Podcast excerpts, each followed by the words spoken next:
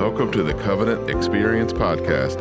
At Covenant, we are growing passionate followers of Jesus Christ who serve all people. If you live in the tri state area, we welcome you to join us on Sundays at 9 a.m. or 11 a.m. You can find more information about us online at covenantexperience.com or call us at 304 876 2212 with any questions. And now today's message. You know, we've had some wonderful speakers the last several weeks, have we not? Amen? And today is no exception. And if you were here yesterday for the spiritual formation uh, seminar, you know that our speaker today is well versed in the Word of God. We look forward to that message.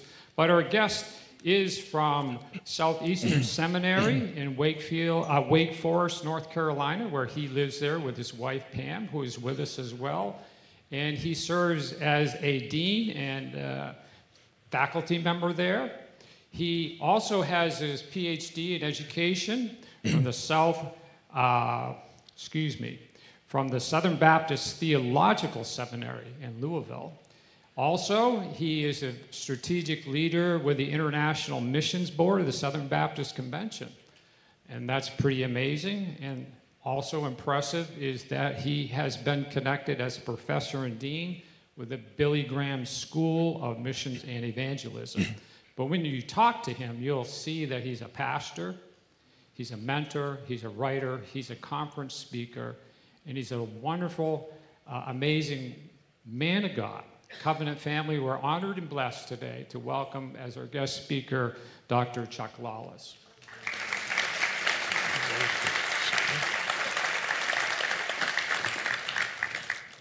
Well, good morning.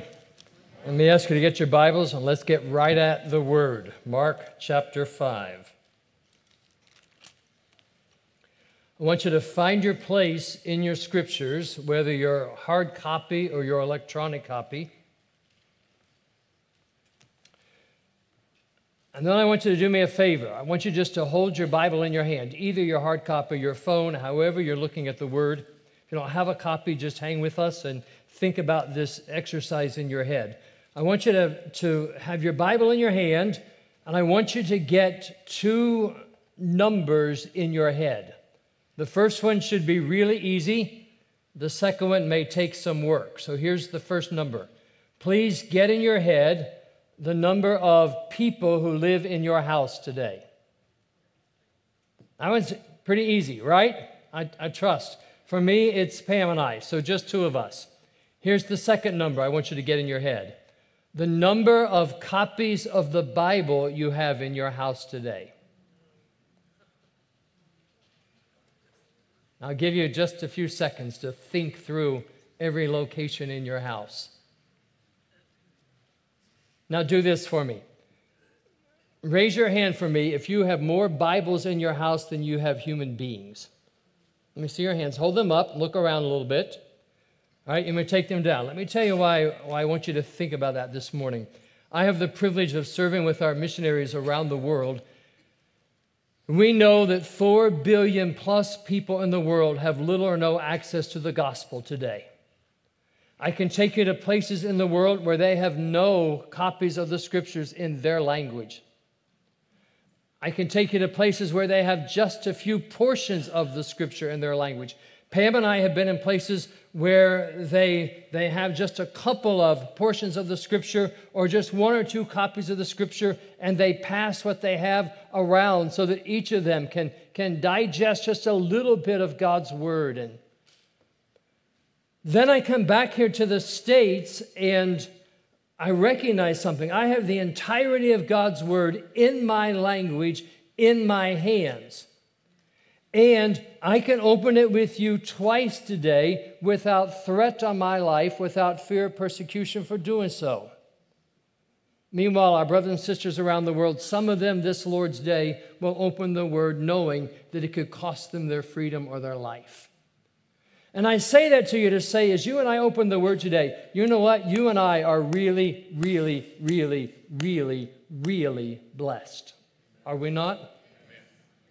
So we dig into the Word.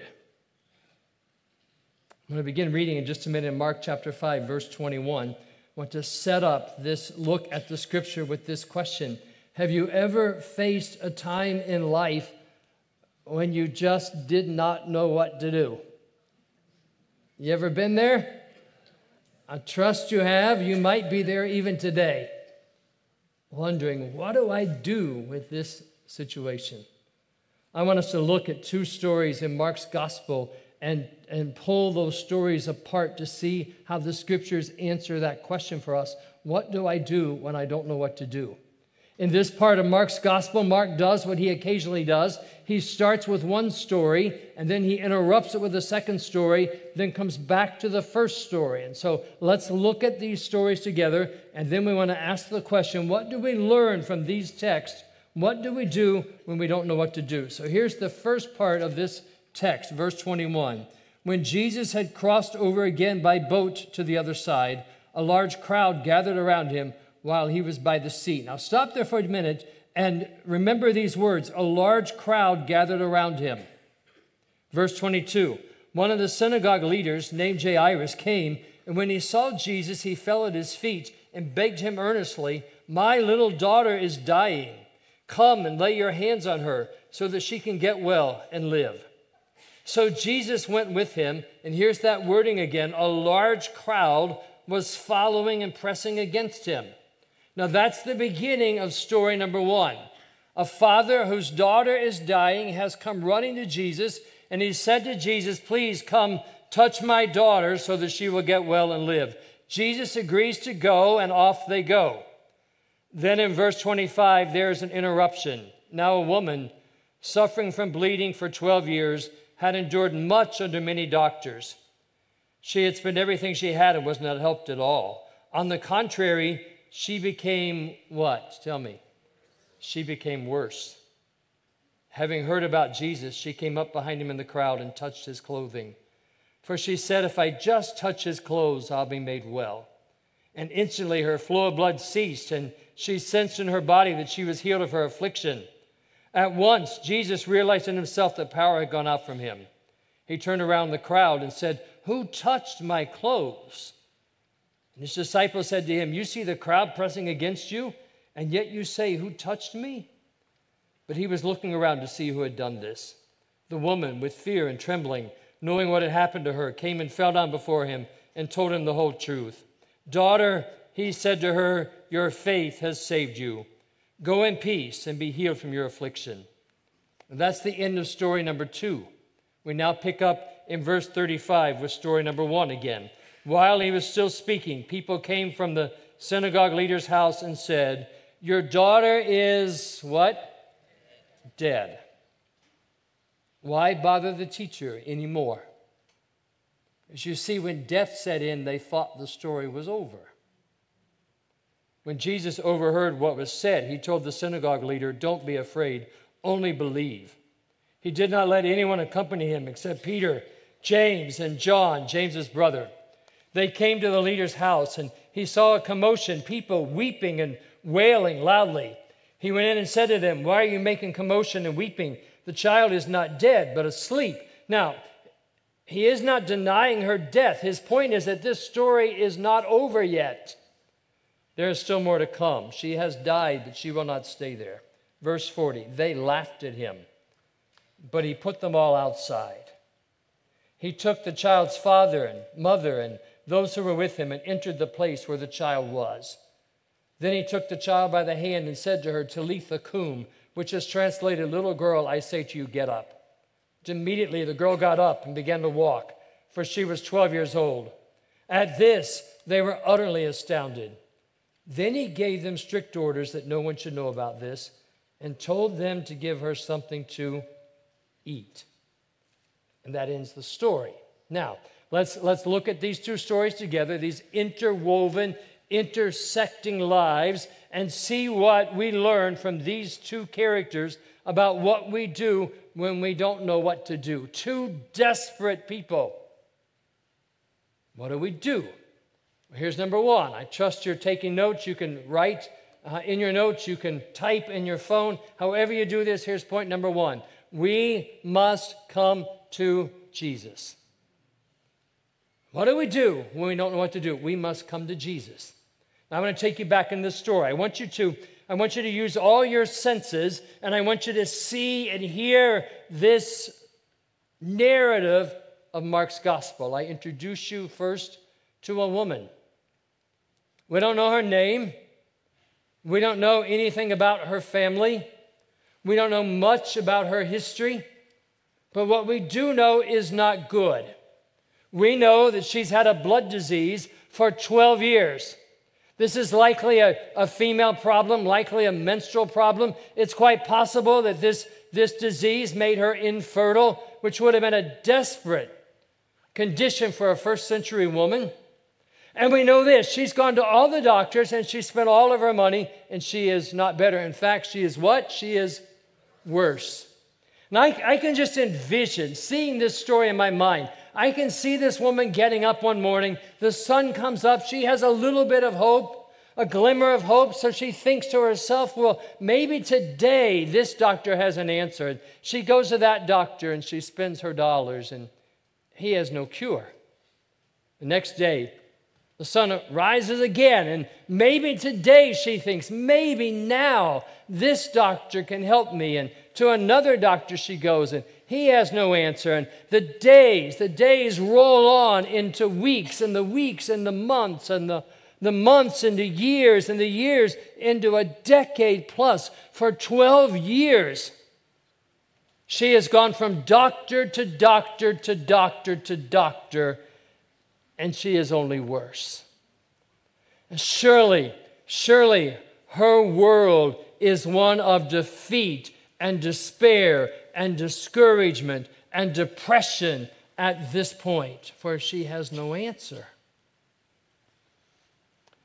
Do you know anybody like this woman today? Do you know anybody who got up this morning and they have no hope? Their life is just defeat and despair, and it seems like no matter what they do, they just keep making a bigger mess of things. It just keeps getting worse and worse and worse.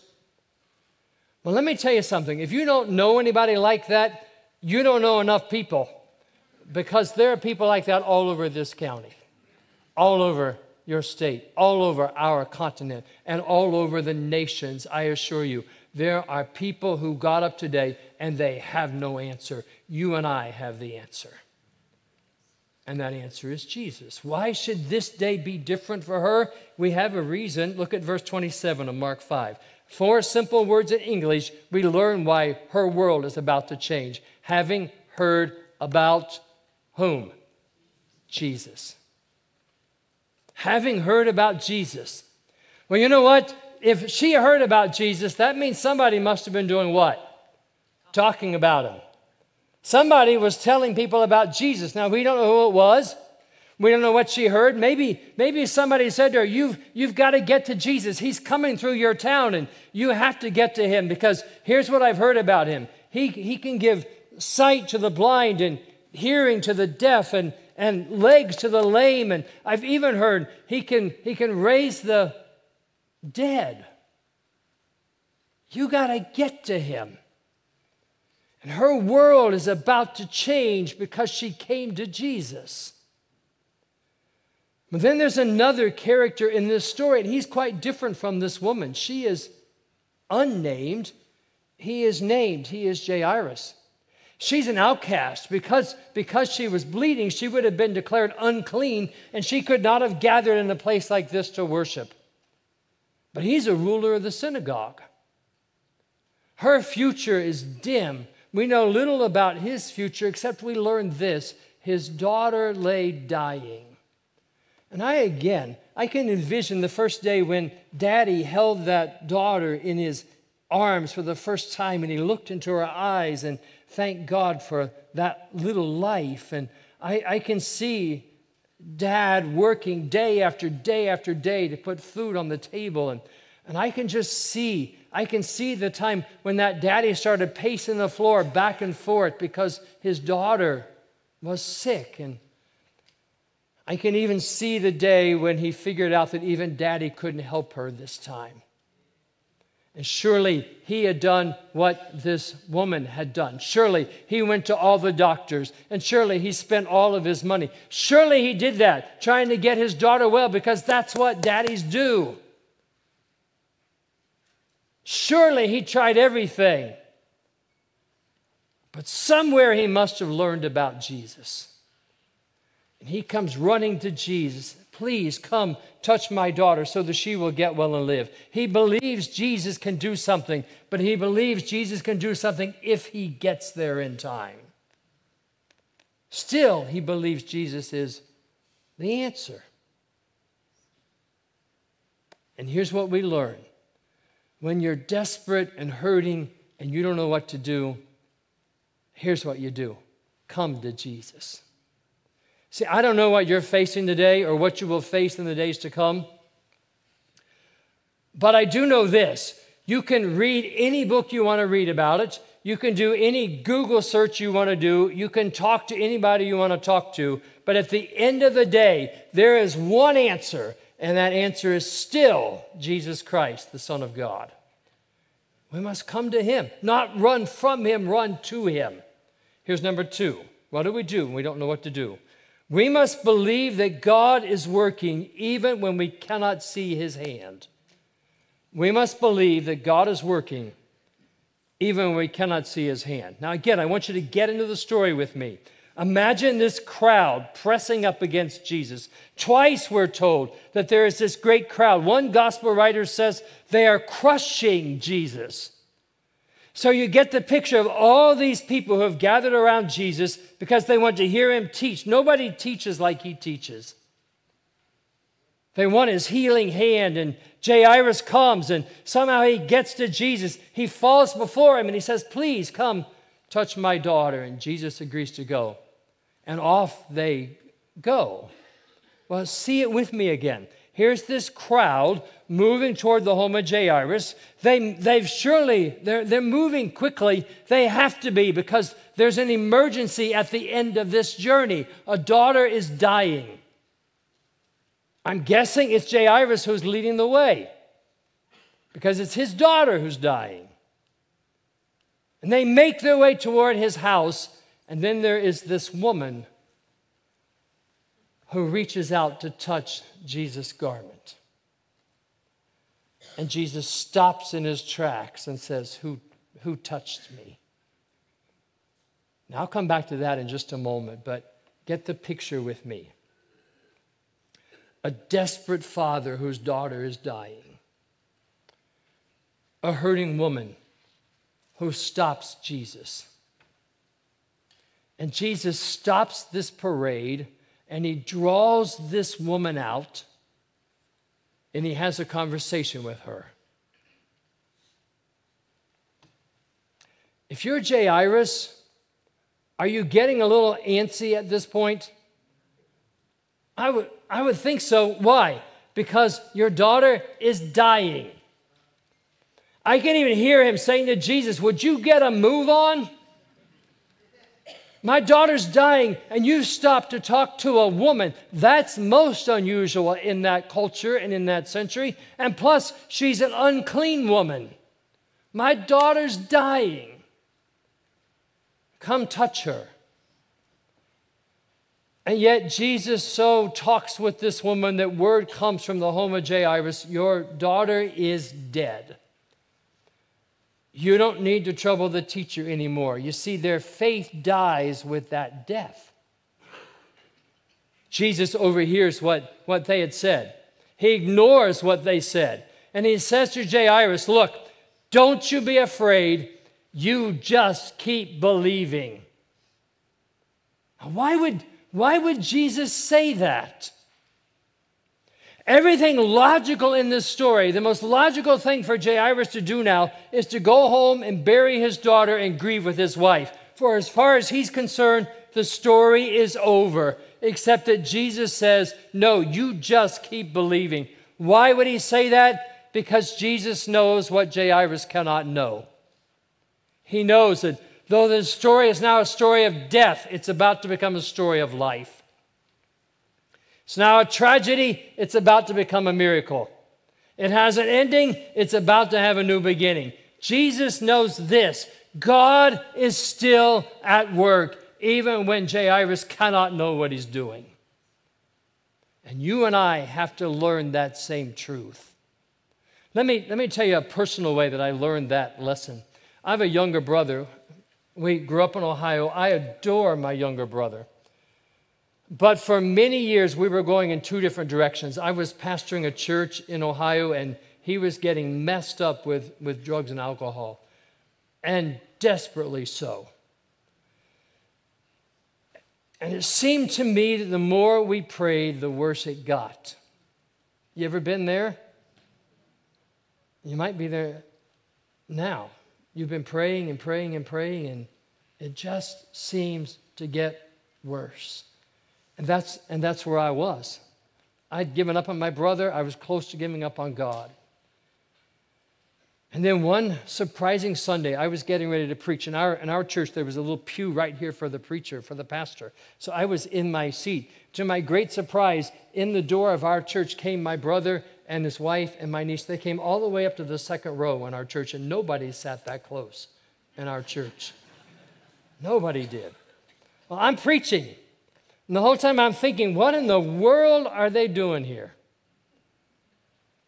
At the end of our message, we gave a response time, and, and out they came and they said, We want to follow Jesus. And God freed my little brother almost overnight. God changed him. I got with him after the service and I said, Look, guy, I, I'd given up on you. I was close to giving up on God. How'd you get here? And they began to tell me all the ways that God had been working in their lives to bring them to this place. I just didn't know it. You know what God taught me that day? Something I should have known by that point. Here's what God taught me. When God is doing his work in our lives, he is under no obligation to let us in on the details. Right? And you know why that's the case? Because he's God and we're not. It's really that simple. God can work however God wishes, and God can let us in on whatever He wants to let us in on. And if He lets us in on nothing, our responsibility is to just keep believing anyway. Let me tell you the rest of that story, just because I love to tell this part of the story. My, my younger brother joined me then in praying for our parents who were not believers. We prayed for my dad for 36 years. And when my dad was 71 years old, God saved him. God brought him to him. All the while we were praying, and at times wanting to give up, God was still working. My dad was so changed by the gospel, the last three years of his life, he was weird. Uh, he, he had just changed so dramatically. We kept praying for my mom. My wife, Pam, will tell you, we just kept praying. We prayed another 11 years for my mom. My mom was 79. She, out of nowhere, called us and told us she had turned to Jesus. And I had the privilege of baptizing her a little over two and a half years ago. She lived only six more months before the Lord called her home. But I had six glorious months of my mom as my mom and my sister in Christ. 47 years we prayed, and God heard. You might be right there today. You don't know what to do, and it seems like God's not listening. And the enemy says, just give up. God says, uh uh-uh, uh you just keep believing. What do we do? We don't want to do. You come to Jesus. You believe God's at work even when you cannot see his hand. Here's number three. We must know that when God works, nothing gets in his way. We must know that when God works, nothing gets in his way. These, these two stories juxtaposed against one another, it's fascinating the parallels. A woman who was sick for 12 years, a daughter who was who was 12 years old. A woman made a daughter. Jesus said, Daughter, your faith has made you well. A crowd around Jesus, a crowd when they get to the home of Jairus. I want you to see those crowds as obstacles for a minute. This crowd is making their way to the home of the, the ruler of the synagogue, and here's this woman. Her culture says she cannot get to the rabbi. She can't speak to him. She surely can't touch his garment. And yet, in her desperation, she gets there. And she reaches out and touches just the hem of his garment. And instantaneously, Jesus does for her what no other doctor could do He heals her. Jesus stops and says, Who touched me? Not I think because he didn't know who it was, but because he wanted to draw her out. And his disciples look at Jesus and they say, Master, look at all these people pressing against you. How in the world can we tell you who touched you? In essence, here's what they say Jesus, that's a dumb question. Because everybody's touching you. And here's what I love about this part of the story there is one hurting, desperate woman in this crowd, and Jesus does not miss her touch. Because no crowd gets in our God's way. I think about that this morning because all over the world, if you and I were to pray right now and reach out to the Father, the same time all around the world our needs being lifted to the Father. From nations all over the globe, languages numerous, needs ongoing, voices many. All all being raised to the father. But you know what? It doesn't matter how many prayers are entering the throne of god at this given moment. When you and i reach out to him when you and i cry out to god in faith and trust he hears our cry he feels our touch as if we were the only ones crying out to him right then because no crowd gets in our god's way well, then Jesus makes his way to the home of Jairus, and there's a crowd there too. You may know that in the first century, it was customary to hire professional mourners, people who made their living going from funeral to funeral to funeral, crying. And when Jesus gets to the home of Jairus, they are there and they are earning their keep. The text says they are making a commotion, weeping and wailing loudly. And Jesus says to them, Why are you carrying on like this? This story is not over. You remember what they did when Jesus said that? The child is not dead, but asleep. Remember what the text says? They laughed at him. Now, how is it that they can be weeping and wailing loudly one moment and laughing the next? You know how they do that? They do that for a living. It's just what they do. they laugh at the Son of God, which, by the way, is not a smart thing to do. And the text says he put them all out. The word there for put them out is the same word in Mark's gospel for exorcism. He cast them out. With the same kind of righteous authority that Jesus cast demons out, he said to these people, You get out of my way because I've got work to do. No crowd gets in our God's way. Let's do a quick Bible quiz. God brought his people to the Red Sea. The sea is in front of them. The Egyptian army is pursuing them. Was that a problem for God? No, God just rolled the waters back. He led his people across on dry ground, collapsed the waters on the Egyptians. Nothing gets in our God's way. Go with me to the walled city of Jericho. It is so fortified that nobody's going in and nobody's coming out. A problem for God? Nope, God said, here's the deal. Walk around like I tell you, the walls will come down. Down they came because nothing gets in our God's way. Go with me to a valley where there is a Philistine giant taunting the armies of the living God. Goliath was his name. Nobody would fight him. Was he a problem for God? Uh uh-uh. uh God raised up a shepherd boy, gave him a rock and a sling like a laser beam. He directed that rock to the forehead of that giant, and down he came because no giant gets in our God's way. Go with me to a lion's den, the prophet, placed there by the king. Were those lions a problem for God? No, he made them. And so he just clamps their jaws shut because nothing gets in our God's way. Then go all the way forward with me to a borrowed tomb outside the walled city of Jerusalem. The Son of God has been placed there. Jesus has been crucified. The demons surely rejoice because he is dead. Is that a problem for God?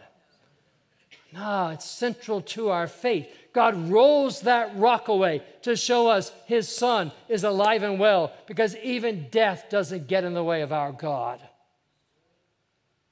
Again, I don't know what mountains you have to climb today. I don't know what valleys you have to go through or what might be your life in the days to come. But I know that God's bigger.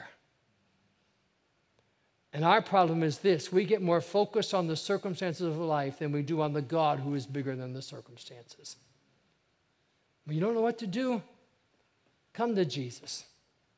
Believe that God's at work even when you cannot see his hand. Know that when God works, nothing gets in his way. And then here's number four what do we do when we don't know what to do? Trust God to meet our needs.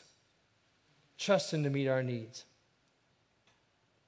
Jesus goes into the home of Jairus. He says to the little girl, Little girl, I say to you, get up. And when the Son of God tells you to get up, you just need to get up. And that's what she did. She's walking around. Verse 43 says, Then he gave them strict orders that no one should know about this and told them to give her something to eat. Now he first tells them, Don't go tell anybody. Probably because they're in Jewish territory. The Jews still don't understand what kind of Messiah is coming. They're not ready to hear all this. So Jesus tells this family, Don't go tell anybody. Another gospel writer tells us this they went and told everybody anyway. Because how do you not when your daughter's dead and now she's alive? How do you keep that to yourself? But then the text says he told them to give her something to eat. That's fascinating to me. The story ends with that. He gave this word to them give her something to eat. Again, I can, I can see it. I can just see this family rejoicing. Some, their, their hands in the air, praising God. Some, maybe their arms wrapped around the, the, the, the feet of the Redeemer. Surely tears of great joy rolling down their face. And in the midst of all that celebrating, Jesus says, Feed the girl. And that's how this story ends. Why would he say, Feed her? I think there are two reasons. One, when he says give her something to eat, here's what he's saying to them This girl you see walking in your midst, she's not a figment of your imagination. This is not your grief just overwhelming you. You're not seeing things that aren't there. Your daughter is in front of you. She's really here. She's really alive. She's in her physical body. And in her physical body, she needs nourishment. So feed her. Jesus is validating the miracle when he says, Give her something to eat. But I think he's doing something else. If he says, Give her something to eat, what must he know about her? She must be what? Hungry. She's been dead, for goodness sake. Maybe she's hungry. And Jesus knows it. Here's why that's powerful to me. You read through this gospel, you read particularly this part of the gospel in chapter 4 and chapter 5. Here's what you learn this Jesus is the master over nature. He speaks and the wind ceases, he speaks and the waves die down. He's the master over demons. He speaks and the demons flee. He's the master over sickness. In his very garment there is healing. And now we've learned he's the master over death. Who is this Jesus? This Jesus is the one who made everything that ever has been made. Who is this Jesus? He's the King of Kings and the Lord of Lords, before whom every single one of us in this room will someday bow. This is Jesus, the Son of God. And yet, this Jesus, who rules over all, knows this little girl so intimately that he knows when her belly rumbles because she's hungry. And that's how well He knows you and me, too. And that's a sweet, sweet God. You can trust Him to meet your needs today because He knows you that intimately. Now, does that mean He'll always meet our needs the way that we think He should? Not necessarily, but remember, He's God and we're not. Does that mean He'll meet our needs according to our clock and our calendar? Nope. But He's God and we're not. He will meet our needs, though. So, what do you do when you don't know what to do? You know what? You do know what to do. It's really simple. Come to Jesus. And when you come to Jesus, even when you cannot see what he is doing, trust that God is still at work. Believe that no matter what you face, God's bigger. Nothing gets in his way. And then just trust him. He knows where you are. He knows what you're facing. He knows when your belly rumbles because you're hungry. And He will meet your need. You know what to do. So let's just do it. Would you pray with me, please?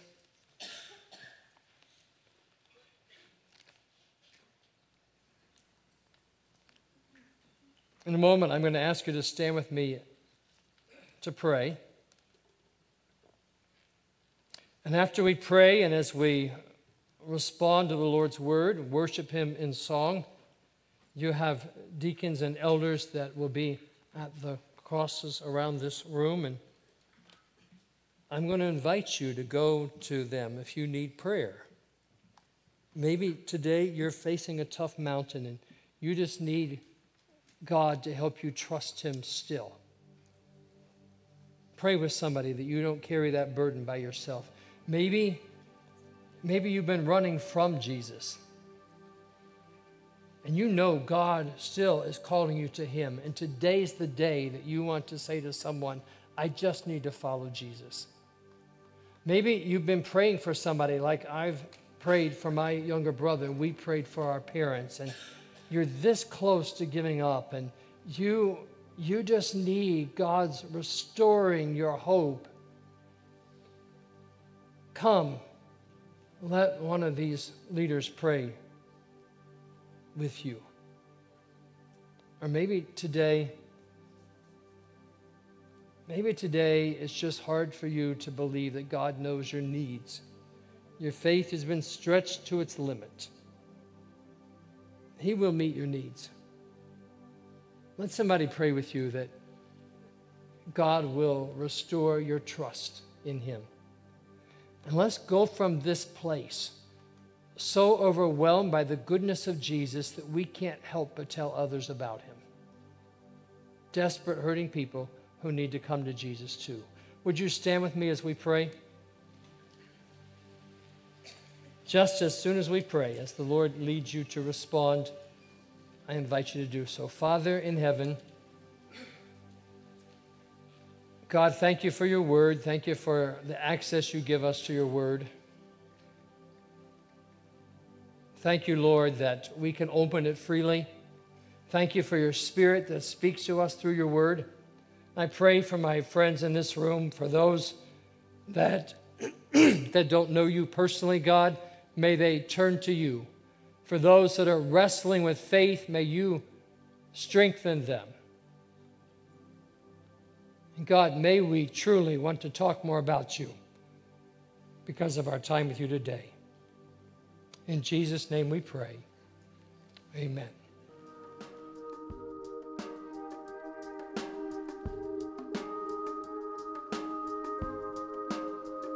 Hi, everybody. Pastor Joel here, and I am so glad you stopped by. I pray this podcast helps you in your walk with God. And if you're listening with questions about faith of any sort, God is not afraid of those questions, and neither are we. Join us any Sunday morning at 9 o'clock or 11 o'clock in the morning. If you're new to our area and looking for a church home, I hope we'll see you soon and have the opportunity to welcome you properly and personally through our doors.